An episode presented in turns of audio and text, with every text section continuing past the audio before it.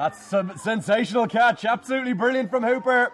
Was hit back firmly by Mayalo. Hammered down the ground, it could fly all the way for a maximum. It's gonna soar into the sky. That's the six they needed. That's 50 for Ferbrache. What a knock that is from him. Outstanding striking, and that six brings Guernsey back into the game. Could be a catch. What a catch! One handed grab, and that's Josh Butler, the captain.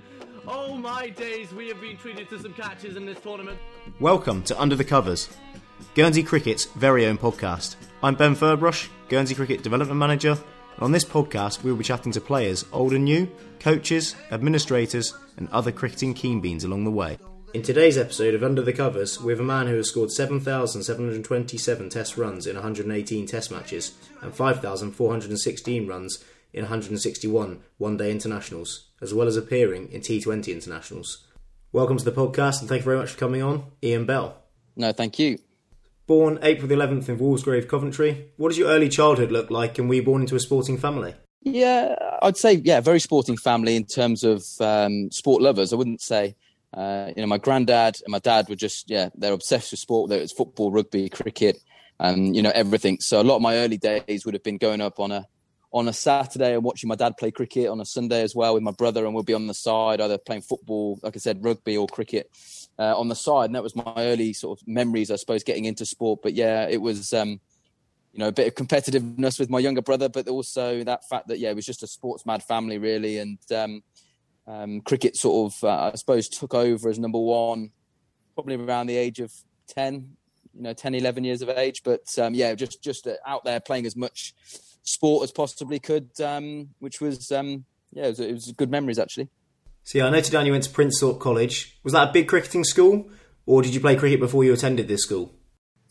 Yeah, I wouldn't have said it was an absolute massive cricket school. I think it was a great sports school. So again, I'd be playing, um, would play cricket with them. Obviously, again, rugby, football, every every sport. Again, it was it was it was very much. We had a, I suppose, in life you're quite lucky who you come uh, come across and.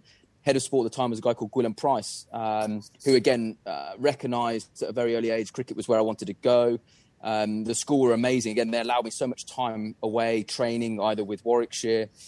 So the older I got with England in the 19s, and also on a Saturday when I got to 14, 15, realizing that actually playing for the school what probably wasn't doing me any favors, actually, in playing Birmingham League cricket and allowing me to do that as well. So, um, Gwilym, um, who, like I said, was head of head of sports, was perfect for me and recognised what I wanted to do. And I think the school couldn't have been more helpful uh, in many ways. Uh, whether it's detriment to my actual schooling, I'm not sure. But um, you know, I, I, remember going on my first uh, England under 19 tour at 16. So again, I think probably GCSE year and I'd spent two months um, of that winter in New Zealand playing cricket. So, um, you know, like I said, I, again, a lot of fond memories about the school, um, and like I said, school, uh, you know, a good good sporting school, but also we had some good challenges. So we'd have King Henry's in Coventry, Solihull School, Warwick School, so a lot of competitive schools, whether it was rugby, cricket, football, um, within the area. Right. Okay. And you were also part of Coventry City Football Club as well, weren't you? I mean, that must have been a real privilege and honour, but quite tough as a Villa fan, maybe? Uh, very tough as a Villa fan. I mean, again, growing up, um, so I grew up in a village called Dunchurch, just outside Rugby. So that sort of fell into the Coventry City, um, I suppose, scouting area. And so when I was playing football, you know, I got picked up there. Um, and I, I, think at that age, even between, you know, I finished with them around 15, but I think I knew at that point cricket was what I wanted to do. I, I enjoyed and loved my football, but really it was more my fitness and getting on it where cricket was my real love. Um, but as a as a family full of Coventry fans and the only Villa fan, um, yeah, it was um, it was tough to, to put on that shirt every uh, every time I went out and played a game. But um, away with it now. Don't have to see too much of that. Yeah, and obviously at that time, Coventry were very much Premier League side, flying high. As were Villa. Uh, Villa have dropped down in the meantime and come back up, and now Coventry is sort of doing the same.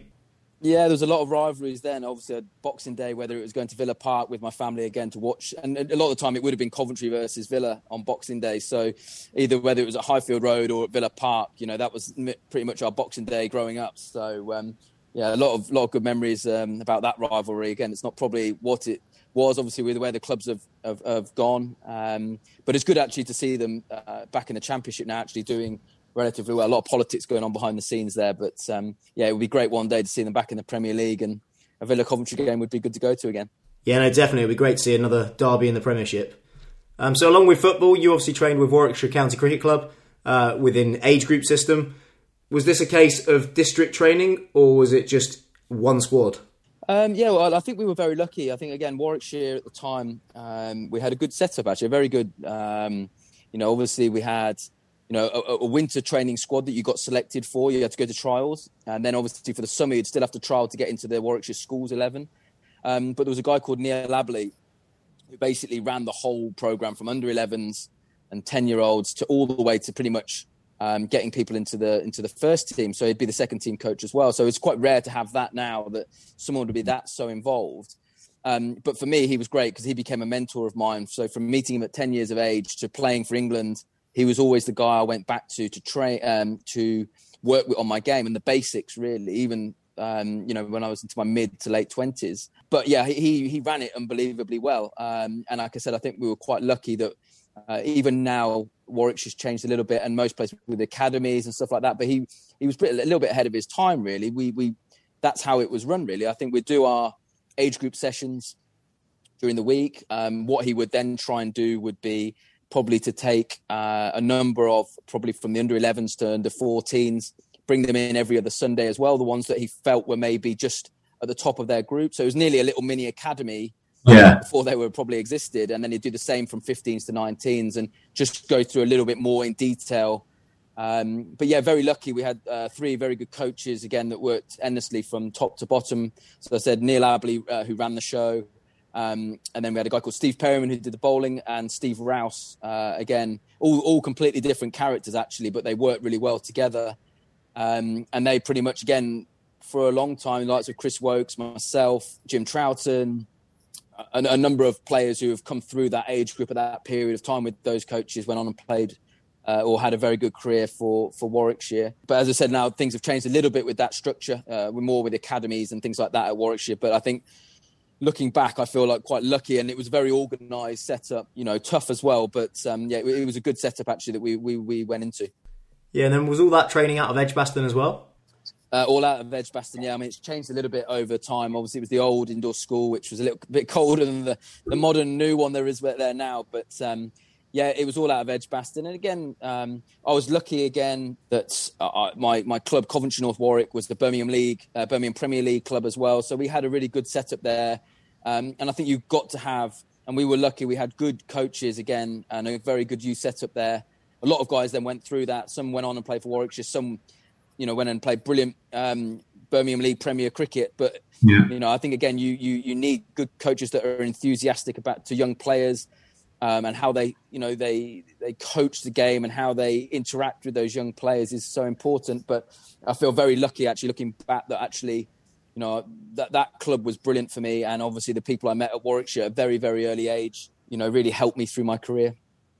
Yeah, so you touched on it before. In 1998, you had a really breakthrough year. You scored 91 115 for the England 19s in a tour of New Zealand. How did you feel ahead of this tour? Because I think you'd have just been 16. Um, did you feel sort of nervous, but obviously such an honour to represent England? Um, yeah, it was, and I think I remember watching again. We sort of grew up. Um, you know, again, I, I, went through a lot of the England schools set up from 14s and 15s, um, and I, remember England in the 19s winning the World Cup the year before. So the likes of Owais Shah, Graeme Swann, uh, all that age group. So again, like for us who were in the probably 14s and 15s at the time, you're watching these lads, and then quite quickly, all of a sudden, I was thrown into the 19s, um, which was which was again was great. It was challenging um, at the time. Uh, and we had, I think, Mike Gatting uh, as manager. And again, as a 16 year old, you've got an ex England captain who's on there as well. So that becomes a little bit more daunting. Um, but again, just a great experience. I think I look back on that, obviously, with really fond memories. Still, a lot of the guys that were on that tour are, are umpires or coaches now, and uh, and a lot of the players that I played with around my own age group, obviously, uh, either just finishing in the game or have had good careers. But um, one of the things I remember was uh, Dayle Hadlee, who was head coach of New Zealand, uh, it came out with quite a big statement to sort of say that is the best 16 year old he's seen. Um, and again, that travelled quite decent or got, got a bit of, it got a little bit of uh, traction back at home, which I don't know if that was a good thing or a bad thing, but it obviously put me out there quite early on the map that I was somebody to watch out for. I think with that added a little bit of pressure expectation of what I was going to deliver uh, through my career. Um, but I didn't at the time. You didn't really feel that way. But I look back, and you know, it was quite a big statement early on in, in my teenage years, really. So you said there that you took time out from your GCSEs. Did you go back and finish your GCSEs after that tour? Um, I noted that you were sort of in and out of the Warwickshire setup there, first team, second team. You know, was it just cricket there on in? Yeah, we yeah, I, I did. I finished off my my GCSEs, uh, stayed on to start my A levels, um, but then it was a bit of a, a strange one. So um, Kadir Ali, actually, uh, sorry, Kabir Ali, uh, who was a year above me, uh, actually just moved in the winter to go and play for Worcester. Uh, and I think Warwickshire got a little bit panicky. I, obviously, Warwickshire would have definitely offered him a contract, but I think uh, for opportunity, Worcester were going to guarantee, or certainly close to guaranteeing, playing um, playing cricket at 17, 18 years of age. And so I think Warwickshire got a bit panicky then. And then I got offered a contract, a full time contract at literally 16, 17 years of age. So, and obviously made my debut. And coming out of school, I remember leaving Princethorpe and going and making my debut that year. And, and I think then I realized into the first year of my A levels that whether it was the right decision or wrong decision, I wouldn't necessarily advise that. But I sort of probably went all in. You're going to be a professional cricketer rather than having a backup plan, which would have been interesting if it hadn't have worked out. Might have put myself in a bit of trouble. But I think, um, you know, I, I, that's all I wanted to do. My parents knew that and sort of went all in. And like I said, from that, that point, I was training regularly. I, I mean, I, I became a regular first team Warwickshire player at 19. So it took me a while, it took me a year or two to really establish myself. Like I said, I had to go away and score a lot of Warwickshire second team runs, but also um, what I try and encourage a lot of the young lads now is that the Birmingham League cricket is so important to your development as well because as soon as you know you become on you're on the staff as a professional you're seen a bit differently. When you're a young player the expectation isn't really necessarily there to score runs but as soon as you sign as a professional whether you're 17 18 19 doesn't matter. You know that club is still looking at you to win that game or produce the goods on a saturday which i think is a nice pressure to put young players through because maybe when they come into the first team or the second team that that's the expectation for them isn't there. It's more about development. But i think that for them to understand or when you're a young player to how am i going to affect or win this game of cricket on a saturday i think is really important. So there was a bit of that development over that year and a half or two um, like i said um, with that and and scoring big big runs in the second team. Because again i remember i mean I wouldn't say the depth at Warwickshire at the moment is as much as it probably was when I first joined the staff, but I remember, um, you know, we had guys called um, a lad called Anurag Singh, Mark Wagh, Michael Powell, all probably early to mid twenties, but all of them fighting to get in the first team, and it literally would take them. You know, I remember Powell ch- churning out a double hundred, a hundred, and a hundred, just to even get a chance of being to get into the first team, and that that level of performance you weren't going to get in unless you you did it that way. Um, it's probably not quite to that level at this moment in time in depth, but that's sort of how I remember getting grown up. That if you want to play in the first team, you've got to score hundreds, and you know that's sort of the path. I you know, like I said, not being, um, but you've got to be ruthless when I when you get a start because the amount of times you fail is quite high. So yeah, 2001 was really the year where everything fell into place for you. Uh, you scored 836 runs in 16 innings, including three centuries and two scores of 98 in the county championship for Warwickshire. Also in the same year, he became the county's youngest ever centurion at 19 years and 56 days old. Uh, what did you put this down to? Was it hard work, or did everything sort of just click in the right time? Um, yeah, a bit of both. I think um, I remember the, the year before.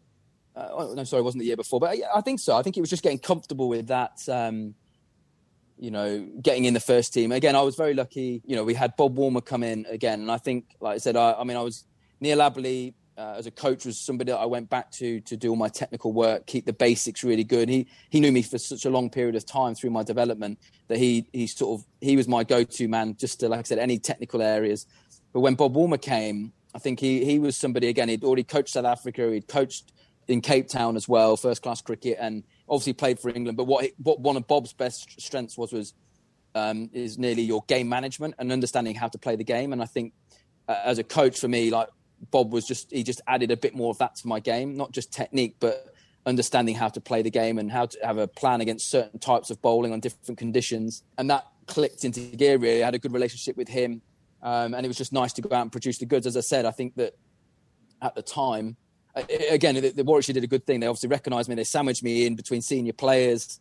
No expectation, but again, I knew that if you want to stay in the team, because there was so much batting on the staff, um, you had to score runs to stay in, which um, again was a it was a great breakthrough year, but again with a lot of players, my next year was a little bit tougher. I played actually quite well in white ball cricket and one day cricket, then but struggled a bit in the championship because again people see you start figuring out a few plans, so then it's up to you to start okay figuring out where your strengths and weaknesses are and what you need to improve to go forward. Yeah, then that winter you got selected on the then ECB National Academy in Australia. What did this program consist of? Was it a case of going to play club cricket whilst you were out there and also representing England in the National Academy? No, not really. I think the the first year we went away again with with Rod Marsh, um, who was good. I mean, again, Rod was was a hard hard coach. Really, you know, he did a lot of physical work, a lot of work around playing the short ball, but it was it was tough. I mean, again, he was trying to sift out, I suppose, who to play Test cricket, re- resilience and that mentality. You're going to have to be tough, and you know, he was really. Um, you know that was a lot what the academy was about, really. But we, we went to. I remember us going. We went to Australia, Adelaide, uh, to use the Australian academy while the one at Loughborough was being built. So I think that was part of that reason. But I think actually the one year I probably developed the most actually was outside of the ECB academy um, or ECB setup. Really, I I'd had like I said I've broken into the Warwickshire team. Things have gone well. Stalled a little bit in four day cricket. Changed a couple of things, which again I would never advise anyone changing anything. I stopped trying. I, I stopped going back and across. Started to stand still in my, in the crease. Um, which then I figured out I had to go back to doing what's natural, which I've always done. But going to Australia and went to Perth and John Inverarity now was coach at Warwickshire, and he just basically said, "Right, there's the club you're playing for. Here's the number of the chairman. Ring him, sort your flights out, go over." And that was pretty much what I had. Um, and I had six months over there. One, I played for well University of uh, of WA, which was great. We had a played on a good wicket, some really good lads, similar age. So we had, had a great time. Worked extremely hard. Worked with some guys out there again because it was out of the I suppose Warwickshire setup and ECB setup, it was nearly people were judging you with a fresh set of eyes, and they didn't really care where you, you know, what you'd done in the past and stuff like that. So it was a real nice experience for me. Uh, but playing grade cricket was tough, and you, you know, as an Englishman when you're there, especially as a young lad, you know, you've got to you've got to fight for everything. And I think for me, I came back a much much better player, and maybe a lot of that was to do with everything. You know, being you know not relying on people to tell you where to be at what time, or you know, doing your own cooking, doing your own washing, all that stuff where you have to grow up, not just in your cricket, but in your whole lifestyle. And generally, the most self sufficient people on and off the field are generally go on and become the best cricketers, really.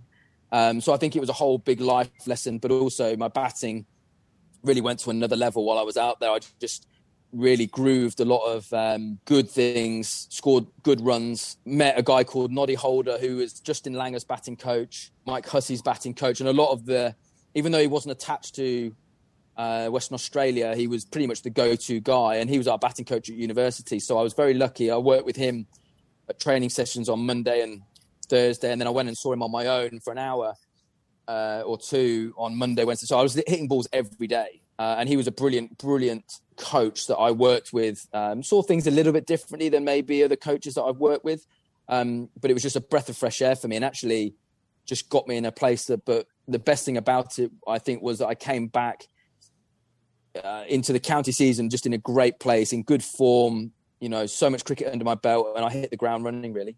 Yeah, and then following that trip, as soon as you arrived back in England, I think the day after you actually landed, you got called up into the England Test squad. Uh, did you know that was going to happen before you left Australia, or was it a complete shock as soon as you arrived? it was a bit of a shock to be honest, especially when I was we were about to fly back from Australia. It would have been nicest to fly straight to New Zealand rather than uh, fly all the way home for a day and then fly back to New Zealand. But um, yeah, I mean, again, I was 19 when that one happened. You know, I'd hardly played any any first class cricket at all. Um, reality was probably I wasn't going to play much. Maybe I, you know, again, I probably, you know, stood out on the academy again and. England and Duncan Fletcher probably wanted to have a bit of a closer look at me around the set, setup, around training and have a good look. Um, uh, he said the reality of going there for two test matches that I wasn't going to play, but um, it was great. And again, all of a sudden you're thrown in as a 19 year old with all your heroes. So your Graham Thorpe was there and Alex Stewart and, you know, all these guys, Atherton and Hussain. And so it's, um, you know, yeah, it was, um, yeah, it was an interesting period. Like I said, as a 19 year old, when you're out there on tour, all of a sudden with an England side. So 2004 saw you make your England Test debut versus the West Indies, batting at five and scoring 70 off 130 balls. What are your memories in the lead up to this game and also of the day of the game? Yeah, I mean, again, I couldn't have been in better form. I think obviously Warwickshire for a start. We went on and won the championship that year. I think I'd scored five five hundreds in that, um, maybe I think a couple of double hundreds. Um, so I was in the form of my life at that period of time. So when you want to make your Test debut, you want to be in that kind of place. So I feel quite lucky also England, I think, had won every Test match that summer. So again, um, ideally, what you want to be going into is a quite a comfortable, happy, winning environment. Which again, that's what it was. So there was no pressure on me to again to step out and perform. Um, but it was just nice to get out and do that. I mean, that's what you've worked so hard and all the sacrifices you make along the way, um, the extra training sessions, you know, the hard physical sessions. Uh, as I said, a lot of the sacrifices you make, uh, all of a sudden you're out on the field and you've you've got to where you want to get to. Um, so I think um, you know that that was it. Just some fond fun memories. It was tough. I remember being on Naught for a long time. Got hit on the shoulder from Fidel Edwards, who bowled a quick spell. But yeah, nice to nice to go on and get a score. Uh, and obviously win that Test match as well was a, was a great memory. Um, you know, I, I, think the Oval from then on has always been a favourite place to go and play play Test match cricket. Um, but yeah, it was just I suppose a dream come true at that, that period. But I think again a little bit of luck when it came down to just being at the right place in form and walking into a very successful side. Were you also more comfortable in the middle order than you were at the top of the order, or did you not really mind where you batted? No, not really. I mean, again, I always saw myself as a middle order player. I mean, again, with Warwickshire and obviously I wanted to bat. I think that my advice to any player in domestic cricket is you want to be batting at three because again, if you want to play for England, you can still bat four, five, six. Um, but it's very hard to go the other way around. If you're batting at five in county cricket to then get thrown in England batting at three, that's a, I'm not sure that's the right way around. I think that for me, you know, you want to be in that top three in your county, and then then you can be adjustable to wherever you play for England. I think it's a bit of an easier way around to do that way. Yeah, and then that winter you made your ODI debut. Uh, you scored 75 of 115, chasing down 197 for 5 versus Zimbabwe, opening the batting this time and picking up player of the match along the way. I mean, that must have been amazing. One thing that players always speak about is sort of that step up. Can you step up to the next level? You seem to not struggle with that in both your Test and ODI debuts. How was that?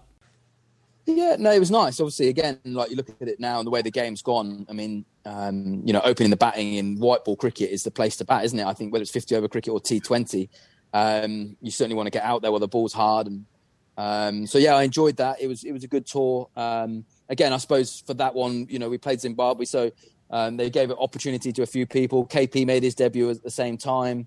Um, so yeah, it was yeah a, a good to like I said now start to get in and uh, and being in and around that England setup and like in anything you you what you realize is you want to you get there you get a taste for that and you get a taste for what it feels like and you just want to stay there for as long as you can and have that longevity over a career which i suppose is what people are judged on. You know you don't just want to be a one hit wonder. You want to be able to get out there and like i said produce the goods consistently over a period of time.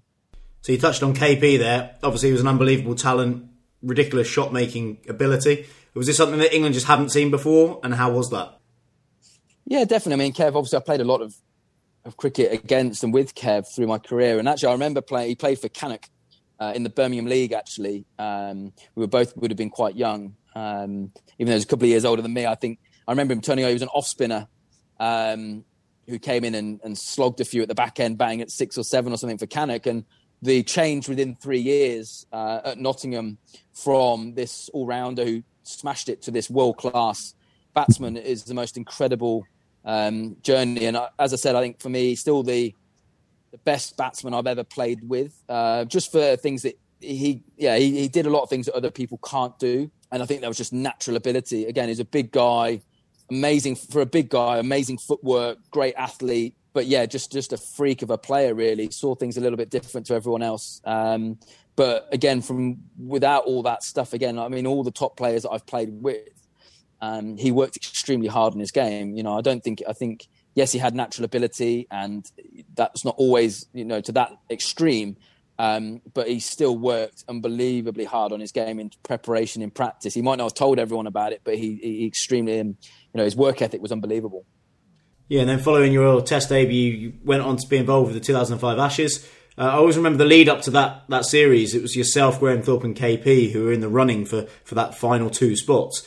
How was that, and did it sort of add pressure on you, or did it in- incentivize you to actually perform and get that slot? I didn't really think about it at the time, to be honest with you. Again, it was just when you're young. I think you're just thinking about, you know, what's what's ahead of you, and like just just trying to play for England. I don't think if I hadn't got picked, it wouldn't have been like a massive disappointment if Graham Thorpe was playing ahead. I mean, again, I don't know what was going on behind the scenes. Um, I've never had the conversation. I have spoken to Thorpe quite a bit since, but I've never actually asked him what you know, was he thinking of retiring at that point? I don't know. Obviously, there were certain conversations going on in the background, um, and where England had plans for for him, and then for myself and Kev. But yeah, I mean, again, it's quite a funny one because I think um, until you go through an Ashes series, you just don't know what that feels like. And I think whether I was naive, not quite ready. I mean, the, the difference between playing, and I'd only probably played three Test matches before that, from playing a normal Test match, even when the media is quite big and everything, but then stepping up to an, uh, an Ashes series where the media goes through the roof and the expectation and the, the coverage is just massive. Um, it's a completely different ball game. So I think until you go through it, you don't quite know whether you're ready or not. And I look back, you know, and obviously lucky to play in seven Ashes series, but the, you know, I probably wasn't quite ready um, not technically, but just for everything that gets thrown your way in an Ashes series. Um, but probably in in in a way learnt more than I ever had done uh, in my cricketing journey because you all of a sudden you're playing against the best players, or some of the best players that have ever played the game in Ponting and Warne, McGrath, um, and then you know the rest of the side are, are heroes and legends of mine anyway. Um, so yeah, it was an amazing series to be part of uh, even though probably I didn't produce with the, the, the, amount of runs that you need to as a top order player for your country. Um, but the education side of it, you can't get that unless you're thrown into the middle of it. And I think it really helped me for the rest of my career going forward. Yeah, obviously we'd be here for hours if we spoke about your entire England career. So I just wanted to touch on a few series, starting with the 2010-11 Ashes series in Australia. Uh, a solid series for yourself, scoring 350s and 100. Just how good was the trip?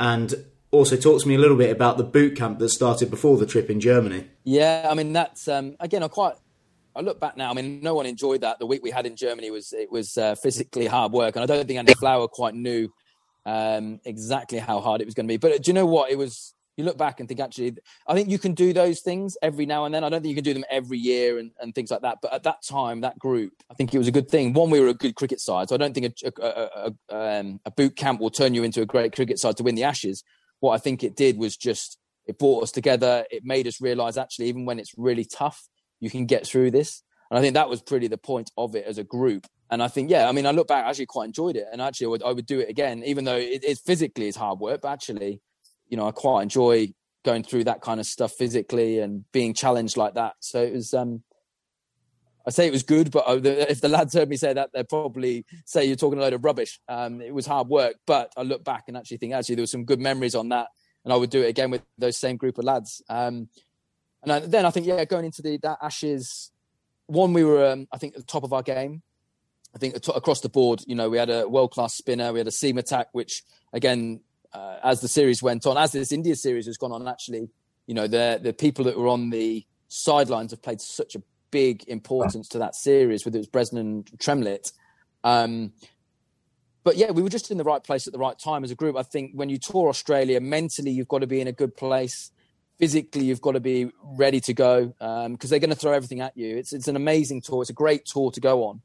Um, but you realise very quickly when you get there, whether you're on the golf course or whether you're walking through the city centre or whatever you're doing, you know the whole country are against you in this and the banter and everything so you're in you're in a you're in um um an amazing environment so you have to be ready for that and actually be able to enjoy that um, and i think different tours that i went on we were in different places as a group mentally and that's why i think that that one this one was just so different that everyone i said mentally was in a great place um, and the planning was great um, you know i remember straussy talking saying, obviously, I think we had um, three or four warm up games. I think we played South Australia, uh, obviously WA in Perth, and then I think we went on to play um, uh, Australia A actually with Steve Smith. So they they put out their best young players they could put out at the time, um, and we absolutely smashed everyone. Which again, for me, on the previous tours was a very different feeling. Um,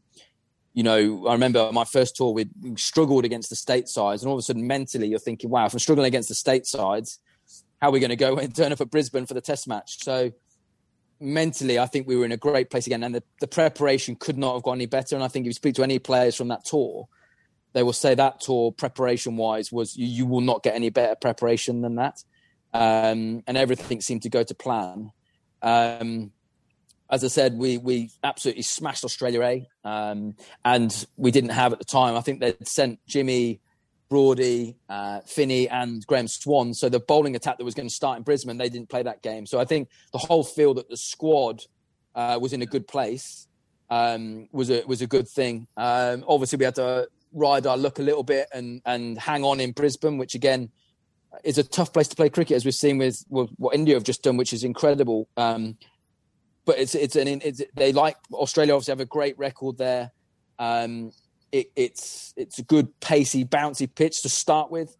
Um, it does challenge challenge you in many ways, but we had to hang in, and, and you have to at times. But the, the one thing I've learned over time is that Adelaide, uh, MCG, and Sydney, they're winnable games for England. They're absolutely no doubt. The surface, the conditions, they, they are winnable. So if you can hang on and fight in in the and when you go to the WACA or in obviously the Optus Stadium now or in Brisbane, um, it puts a lot of pressure back onto Australia because they know that they're not as comfortable, I suppose, or the record that they have isn't as good at, at those other venues. Yeah, so I was actually fortunate myself to be in Australia for the series. I was doing a season in Sydney, and one thing that really struck on me was that whole bond the England team had, like you said, but also something that was also quite prominent was the Australia press were, were hounding Australia when things were going well, uh, but also at the same time they were really bashing them when things were going badly. The, the test in Brisbane, like you said, England were 500 for one. On day four, there was loads of Aussies in the stadium, so they thought they were actually going to bowl England out and win the test. On day five, there was nobody there. It was just the Barmy Army. Do you think this is something that actually helps teams or visiting teams over in Australia? Yeah, hundred percent. I think the the one thing, again, my experience of playing Australia is if they get on top or they're in front of the game, they they are incredibly uh, good at, at, that passage of play where they will not let you back in the game. You know, they can be quite ruthless like that, which is great. But what the reality is actually when they're under pressure, they're the same as everyone else and they fold sometimes quicker than others. We've seen that in this India series now. When the pressure was on them to win the Gabba, they couldn't do it. If they were ahead of that game, or the head of that series 2 0, they probably would have gone on and won that comfortably. And I think that's the reality. There are times they're going to come throw everything at you to get ahead in the series.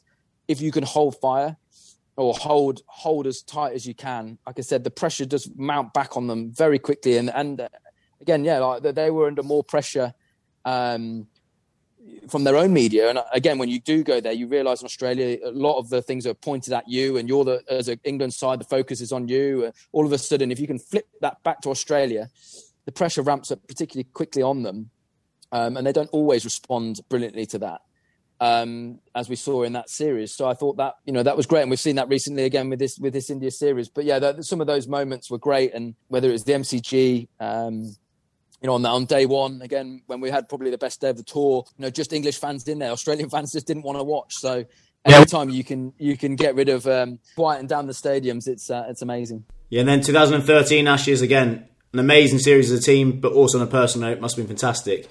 You picked up the Compton Miller Medal for the Player of the Series, scoring 562 runs, including three centuries. Was this a case of just again that sort of right time, right place sort of thing you spoke about before, where you just relaxed into batting and you didn't have to think about it? I was certainly in a very good place. I mean, again, I think through your career, you like you said, you you sort of uh, you, you go in and out of form and you go in and out of you know scoring big runs. And I, I, actually remember going into that series. I remember we played two Test matches against New Zealand. I don't think I'd scored many, um, but I remember really clearly like we were at Loughborough because we were playing at Trent Bridge for the first Test match. Um, so one of our days prep was at Loughborough, um, and something just clicked. I remember being on the bowling machine, and whether it was rhythm or something, something just happened, and all of a sudden.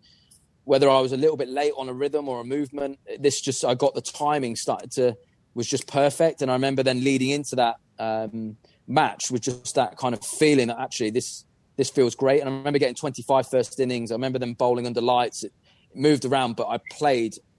I remember just feeling that was me at my top of my game, and then obviously scoring 100 second innings, and then that just that rhythm, and then it's just that holding on to um, that kind of form and that feeling. But yeah, there's times again through your career when you just you're so in the moment. You're just clear in your mind, not thinking about too much. You're just watching the ball, and that was certainly probably me at my, you know, my best. Um, uh, you know, and, and to do it against Australia is so important. I think again, any anyone growing up, you know, you want to try and affect. You see what, you know, what Botham did and what Freddie did, and then what Cookie managed to do in Australia.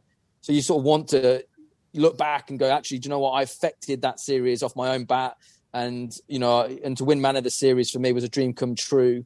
Um, I, I, still think again winning in Australia was probably the best out of all the ones I would look at and go, wow, that was that was still the best achievement because we know how hard it is to win in Australia.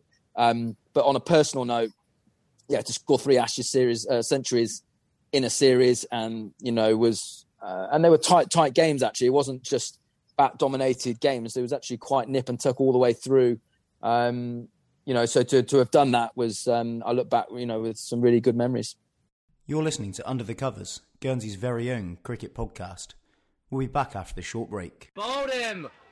Beautiful bit of bowling from William Peatfield.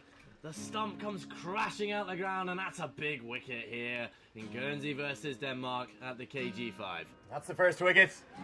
Le Tissier is the one who strikes. He gives it a big celebration. He writes it up in a book. He notes it down and sends them off. You can add Manpreet Singh to that list. That's the breakthrough Le Tissier needed. That's the breakthrough Guernsey needed. And that's the breakthrough that Mark Ladder to my left wants. A big smile on his face. And a wonderful shot there. Cover drive for four. Stokes already finding the boundary twice in this game. So if we could just delve a little bit deeper into the technical side of the game, what did your off season usually look like? Was it massively different to the in season work you were doing? Well, I think when you're when you're an England cricketer now, there is no off season really. You know, you're pretty much 10 and a half, 11 months a year. You know, you're you're either away on tour or you're you're immersed in a um, in in a, in a home series. You probably the nice thing about being an international cricketer or with England to domestically is, you know, you, there's a bit more space in between games, so your preparation period you know, you can have two or three days practice going into a test match, whereas, you know, playing a domestic game, yes, you might have six months off um, to work on your game and try and make improvements, and you're really in an off season to then, you know, there's no real preparation practice time in domestic cricket. You go from game to game all the time. Uh, and from format to format. Whereas when you're, you know, with England, you can really focus on one, who am I playing against? So you can really analyze the the attack you're facing, make sure your practice really gives you every opportunity to go out and be successful. You know the surface you're going to do, um, you're going to be playing on. So I think um, it's not necessarily as much technical work, even though you you've got to be on that and make sure it's good. But you don't have the window of you know a long time to do lots of technical work when you're an England player. You're in game mode all the time, so you're trying to stay as sharp as you can, but make sure you know if you're on a turning pitch. You know, if you're on tour in India, you're working out what's going to be successful on that pitch and how am I going to go about what shots are going to be of value to score runs today. So that's sort of what it's like as an England player. I said you, you do get more time in between games, um, but you're more, like I said, in game mode. You know, eleven months of the year. You know, so it's it's more about what you've got right in front of you than making wholesale ch- changes.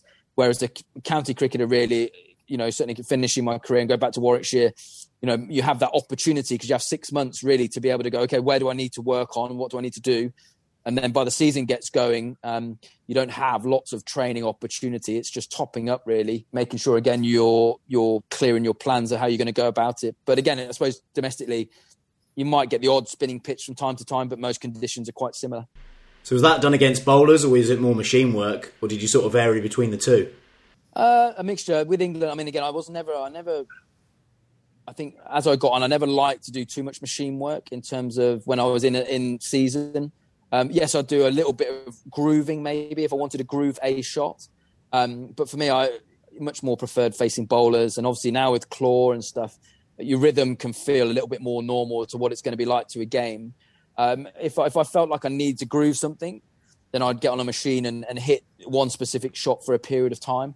Um, but a lot of the time, again, I, I used to like, as with that group of players that I played with, whether it's Cookie, um, Jonathan Trott, KP, uh, we all like to hit a lot of balls. And uh, to be honest with you, for me, it was about yeah facing as much bowling in the nets and bowlers that I could. And if I couldn't, then it would be more uh, claw work, you know, and going through some game scenario. Again, I think the hardest thing is trying to be specific in what you're doing. But I think for me, you know, you're trying to work the mental side of your game as well um, in, in test match cricket, international cricket, as much as you are the technique. Um, but also nearly rehearsing for me was my first 20 balls you know the hardest part for any batter um, is facing your first 20 balls. That's when you're not in, you don't know the pace of the pitch, you don't quite know what the bowler's doing. Um, and when you, you, see a lot of good players, um, or the best ones that I play, as soon as they got past that first 20 balls, you know, it's really hard to get them out. But any any player, however good they are, susceptible in their first 20 balls. So I do a lot of training in the nets about, okay, I'd have someone trying to get me out in those first 20 balls and rehearsing good habits for those first 20 balls. then if I needed at the end of a net to practice my cut shot or my cover drive or an on drive, then I'd, I'd specifically practice those at the end. Yeah. I'd, again, trying to rehearse getting through those first 20 balls.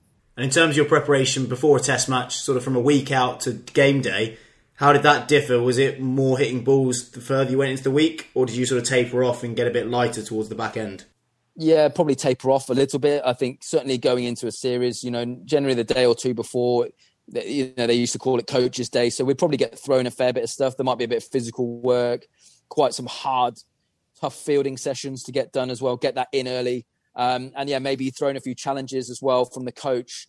Um, but then the day before really is get what you need. I think when you're a, an international player, you know, you have to own your own game. You should never really be coach reliant on, uh, you know, or reliant on other people to make sure you're ready.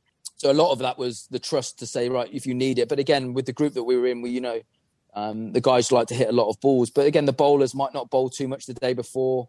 You know, they'll do their their work on the batsman and knowing that what they where they need to bowl, and they'll work on that side, but they might do more heavier bowling two or three days before um, a test match. Um, and some batters were the same. Some batters would like to do a lot of volume three days before, and maybe the day before they wouldn't do anything.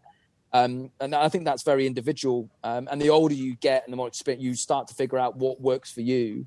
Um, and it's important to do what's good for you, not to do what you think pleases other people. But you know, you get in that routine. But yeah, there was there was quite a big difference. But I would say in terms of energy and saving it the day before yeah, it was get what you need. Um, but some guys again would be very very light.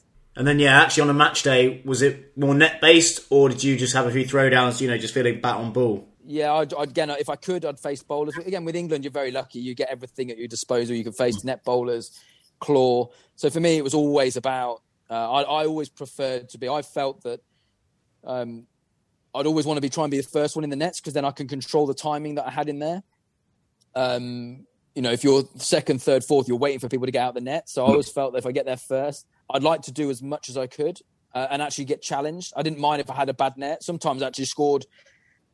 Uh, my bet, my best innings came off the back of a, a bad net. At the end of this play, if I got naught or hundred, if I did my preparation and consistently, so it was always trying to be the same.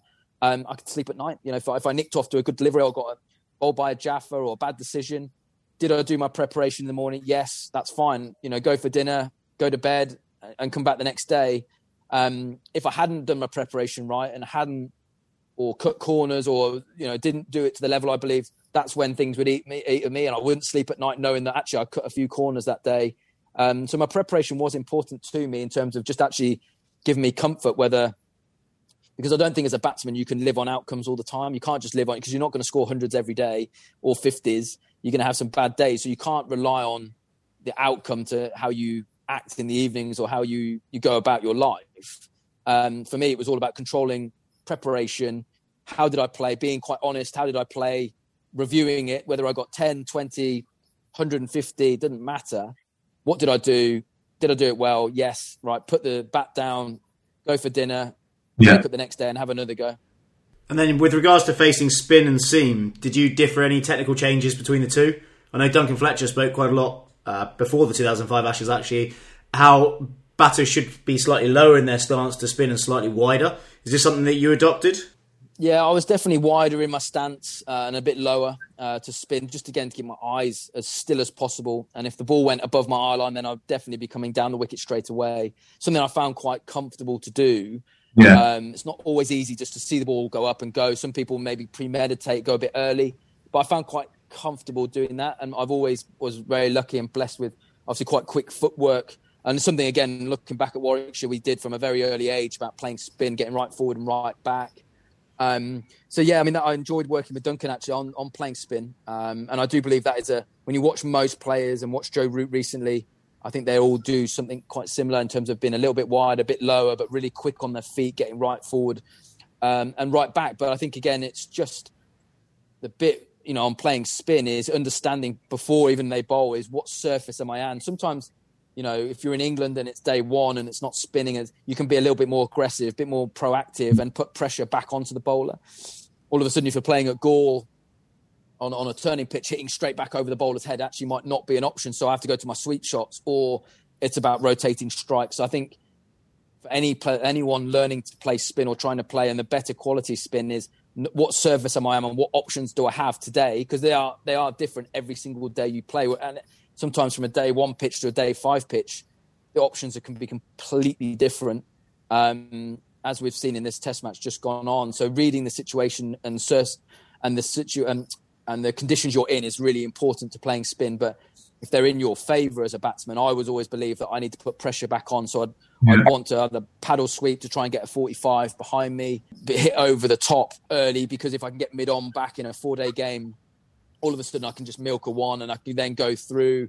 So there is a little sometimes playing a bit of a calculated risk in there, mm-hmm. um, but that was what I felt worked for me. Certainly in English conditions or in Australia, um, or you know on a day one pitch where again the, the spinners come on really not to take wickets but maybe just to control the run rate at two and over. So being really aggressive at that point for me was a good thing um, because one either gets the seamers back on or it just allows me to get some easier singles um, to be able to go on and just cruise and, and, and accumulate, as we saw Joe Root do incredibly well uh, in this last Test match.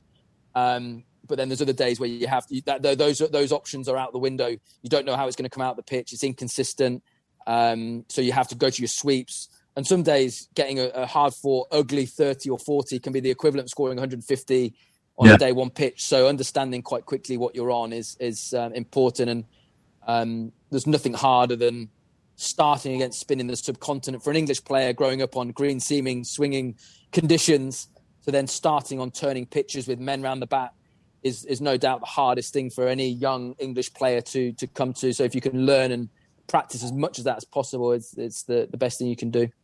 Yeah, and then with regards to the mental side of the game, how did you sort of switch off between balls, or were you one of those batsmen that as soon as you went out, as your foot touched the ground, you know you were on? No, no, really important. I think um, you hear it a lot to be able to switch on and switch off, but it is it's it, it's something that you have to do to score big runs. You have to be able to switch off. Certainly at the non-strikers end. Um, I had quite a clear one as I got older. I literally used to just undo my gloves at the non-strikers end purely because for me that was a bit of a sign to just switch off. Um, and then what it allowed me to do when I got back to the striking end was to put them to zip, to actually velcro them back together because then that was my little sign to just switch back on, go back to my routine because batting is about routine it's about re- repeating. So how you how you get into your stance, how you mark your guard, you know how you think in between balls, um, what you say to yourself. It is a repetition. It's and it's all different. What works for me, to you, to Cookie, to Trotty. We might be getting to the same place, but your wording and how you do it can be very, very different. So there's no right or wrong way of doing it. But I do believe again the best players, watching, watching Steve Smith and Kohli and well, I suppose Kane Williamson's probably a great example of what he does at the moment at the best. Is it's, it's repetition, ball after ball after ball, switching on, switching off. Um, which again, you can learn that. You can train yourself to do that in the nets, not just hit balls, but you, you're how you repeat facing the ball, how you take your time in between deliveries in a net. You you can train that, um, and not everyone does train that, but I think it's an important part to to train when you're out in the middle, being able to get in your own little zone, your own little bubble. So it should be irrelevant what's going on around you. Again, just sticking with the mental side of the game, how did you deal with failure? Was there a certain trait or something you did that got you through those difficult periods? Um, well, I think you stumble across things as well along the way. I think one thing I look back on, I do when you're young, and people say make notes of what you do when you're doing it well. And some people, when you're young, you sort of take that, but you're sort of now, okay, good one. But you look back and you think, you, you should be learning. Obviously, you try and learn from your mistakes, and you probably a lot of the time, there's nothing wrong with getting things you know wrong or making mistakes. That's, that's okay. That happens in, in everything not just cricket. It's how you learn from them and get forward. And i'm a big believer when you're playing international cricket you're going to get knocked down. The ones that are going to stay around long enough the ones that dust themselves off get back up they learn from it and they have another crack. You have to be able to do that with that mindset. Um, but again you also have to learn from the good things you do. And it's sometimes you as, as a team or as an individual you sometimes neglect. And we're probably not very good i don't think in england sometimes of actually praising people, talking about what you do when you do it well, because it seemed to be arrogant. Having been fortunate enough to play in the Aussie environment as well with Perth Scorchers, they are unbelievably well at talking themselves up and talking about the good things they do. I think it's in part of the Australian culture to do it that well. And they nearly neglect the negative stuff. They nearly can bravado the stuff that they don't do very well. But I do think generally in England, we're not great. And I haven't seen loads of teams that actually, like I said, because it seemed to be arrogant and you want to be seen as a nice guy actually talk up what you do well, but not just you, but your mates, your teammates, um, and actually have confidence and learn from the things you do well. Because sometimes we do look at the negative before we look at the really good stuff we do. Now, with regards to fitness, obviously something you took quite a lot of care over. you sort of got through your entire career without having any real injuries until the back end of your career. Did you do a lot of strength work and a lot of cardiovascular work? Uh, yes, yeah. I mean, it, towards the end when T20 started to take off, obviously, always I was the game started to evolve a little bit in different areas from Test cricket to. So you're always looking for a little bit more power, a little more, more strength work. So that the game has changed and evolved. There's no doubt from when I first started at Warwickshire as well to when I finished the game, the the fitness side of the game has changed dramatically, and the athletes that are in the game now is is completely different. Um, and and you know the things we see in the field are unbelievable. Um, but yeah, it's something you do. I mean, again, in the England environment, I think Andy Flower, who again I, was probably the best coach I worked under, certainly with England. But look back, I mean, he brought another edge to that England side. I think he felt coming from the Zimbabwe side that he played with, that maybe that uh, in terms of ability they didn't match up with the big countries, but what they had was they were physically fitter, uh, mentally strong when it came down. So they really did punch above their weight. And I think he looked at this England environment when he came in and went, actually, all the talent and the ability here is in abundance, but maybe maybe within the group we're a bit soft. Maybe we could be fitter. Maybe we could. So I think he he brought that in. That's not to say that team wasn't fit, but I think he took it to another level, which again starts pushing people into. And again, that Germany camp. Mentally pushing people where they don't want to go, which again is only going to help your mental strength. Um, and we probably went to another level, I think, with that. And again, this England side are probably taking it again even even further. Um, but yeah, it's something you're always trying to be on. I mean, it ebbed and flowed. Um, there's no doubt through the times in my career, Andy did, you know, um, you know, got a knock on the door to again to keep improving, keep challenging yourself physically. I wasn't something I would say I necessarily enjoyed. I enjoyed batting. I enjoyed playing cricket. I didn't necessarily really enjoy fitness. I think you sort of you learn that that's part of part of the jigsaw, and you have to be good at it. Um, you know, I wasn't somebody like enjoyed going off on long, long runs. Um, I started to find a method which works for me. Um, but yeah, as you said as well, I was quite lucky that I didn't have many injuries through my career until the back end uh, in the last year or two with Warwickshire uh, that probably caught up with me of 20 years of professional cricket. But um, yeah, I think, uh, it, but I would say I was. It's amazing where the game has come in the period of time in the 22 years I was a professional. Where the game has come and gone is is is completely different. Then, with regards to kit, were you a bit of a kit badger? Did you have a certain weight, a certain specific bat you liked, the way it played, the way it picked up, or did you just sort of pick up a bat and just go with it as it was?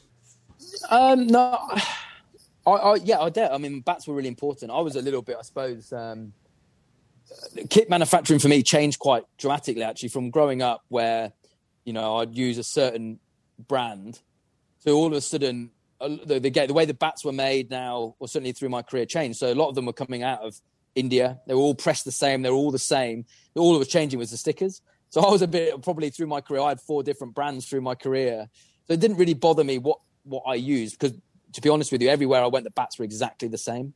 Right. Um, so I, as long as the bats were the same, I, I, didn't I wasn't too fussed what stickers they were. Um, you know, so whether that was the right or wrong thing, I don't know. But um, some people stayed with one all the way through um, their career. But yeah, um, for me, I generally, I mean, yeah, I, I, was somebody that you know. I, I, mean, my wife even now, she when she used to come down at the end of the season, when families would come into the dressing room, she'd look at my kit and how neat it was and everything was in order and stuff, and then sees me at home. Um, yeah, I, I, got in a fair bit. Uh, in the doghouse for a fair bit of that. But I was somebody that, again, when in terms of kit and making sure it was um, immaculate um, and just in order, there's nothing worse for me than being disorganized going into a day of a, a, game or something like that. I need to know where everything was and how it was um, ready to go. Yeah, and with regards to the actual bat, was there a certain weight you used, or do you just go by pickup and the way it felt? A bit of both. Uh, generally, again, I'd always ask for around two nine, two ten, but again, a lot of that could be pickup because um, you can get some bits of wood that look huge, but they do pick up light. So again, I'd always be around that 2.9, 2.10 mark. But again, the way the bats are made now, they, they do pick up so light. Um, and the only thing I probably would do, I mean, again, through my career, um, I'd never net with my number one bat at the time. Whichever bat I felt like I was was going well for me in the middle, I'd never take it in the nets purely because, again, with the way they're made these days, they don't last as long as maybe um, what they do. They are bigger now than they used to be, but that with them, the way they dry the bats, they don't last as long as maybe what bats were in the past. So I'd never use my number one at the time in the nets. And I'd always, to be honest with you, a lot of my training through my career, um, I'd always bat a lot of the time in the nets with a thin bat as well, so um, like a half bat, and I had that made um, to the same weight. Again, I asked it to be made at two nine, two ten. So again, it had that feel of the same, but again, in the nets, I'd always try and challenge myself with a thinner bat um, than what I would use in in, in the middle, um, which again just gave me confidence really to go into a game fully prepared. Um, but yeah, I mean, again. Uh, I mean, again, the, the, the, way bats are made now is, is incredible. You know, you, the, the, the, the, the amount of bats that can be very similar now are, is just incredible to what they maybe they were 20 years ago. And then looking ahead to the future, you've obviously had a bit of a taste in coaching. You did some work with the England Lions and the England 19s a couple of winters ago, actually with ex Guernsey coach Nick Pothas. How was that? And what does the future hold for you now? Yeah, I mean, I think from, firstly, I absolutely loved that opportunity and coached, and and up until Christmas, was, I was still doing the same thing with the young Lions um, at Loughborough. So yeah, I think but coaching is what I see myself, and and actually what I love doing really. Um, and I think one thing I was quite adamant when I finished. I wanted to go into something that I had a real passion for, and uh, that opportunity working with those guys just gave me that realism that actually when that day does come, then then I'm going to go into something that I do, you know, thoroughly enjoy. Um, so for me now, it's just I mean, again with with COVID and everything, it's made it a little bit harder. A few things on stall, so you know, obviously I want to, you know, do as much of my co- coaching qualifications as I can when we get that opportunity to, to finalize and finish that all off, and then and really get involved, get as much experience around the world in different formats and different places that I can to, to, to hopefully one day, again, wherever that will be, um, you know, so I sort of wanted to give myself a year or two of just trying to get as much experience and yeah. in different places as I can, um, so that then, you know, I can throw that all into when I do settle in, in, in a coaching role somewhere. Um, hopefully, more on the skill base to start, but again, hopefully then going into assistant coach and, and head coach down the line of experience. Um, but I feel I, I, don't want to rush it too much, but knowing that again, this is um, a career that I think I'll enjoy and hopefully help a, a lot of people along the way. It seems like a really exciting time within new development as a coach. So just to finish, a few quick fire questions. Who's the quickest bowler you've ever faced?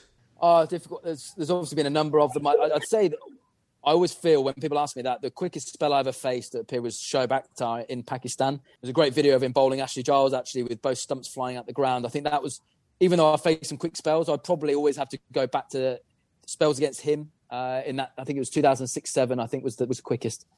And then who is the toughest bowler you've had to face? Might not necessarily be the quickest. Could be a spinner, Murali, uh, Warne, etc.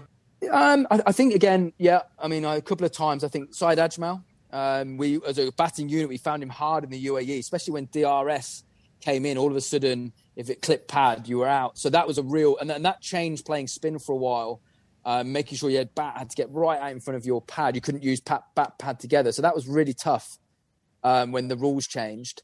Um, but I'd say again, like with cricket in general, a lot of it is about partnerships, whether you're batting in a partnership. So I think early in my career, facing Warne McGrath together was the best partnership, arguably you know, we're lucky that we've witnessed, and i have been lucky to play with it. Broad Anderson as a partnership is yeah. absolutely phenomenal. And wherever you go, whether it's Ambrose Walsh, you know, I think as a batter, you can get through. If someone's bowling a good spell, but the guy at the other end is leaking runs, it's easy. So I'd say that the hardest it ever was, or I felt, was Warne McGrath together was probably the best partnership I ever played against. And then your favourite ground in the world? Uh, oh, I, I think my top three again. Uh, uh, playing at Lords is just special. There's no, there's no place like it. Just uh, the whole everything that goes with the Lord's Test match is just unbelievable. Uh, Cape Town, definitely, and the Adelaide Oval.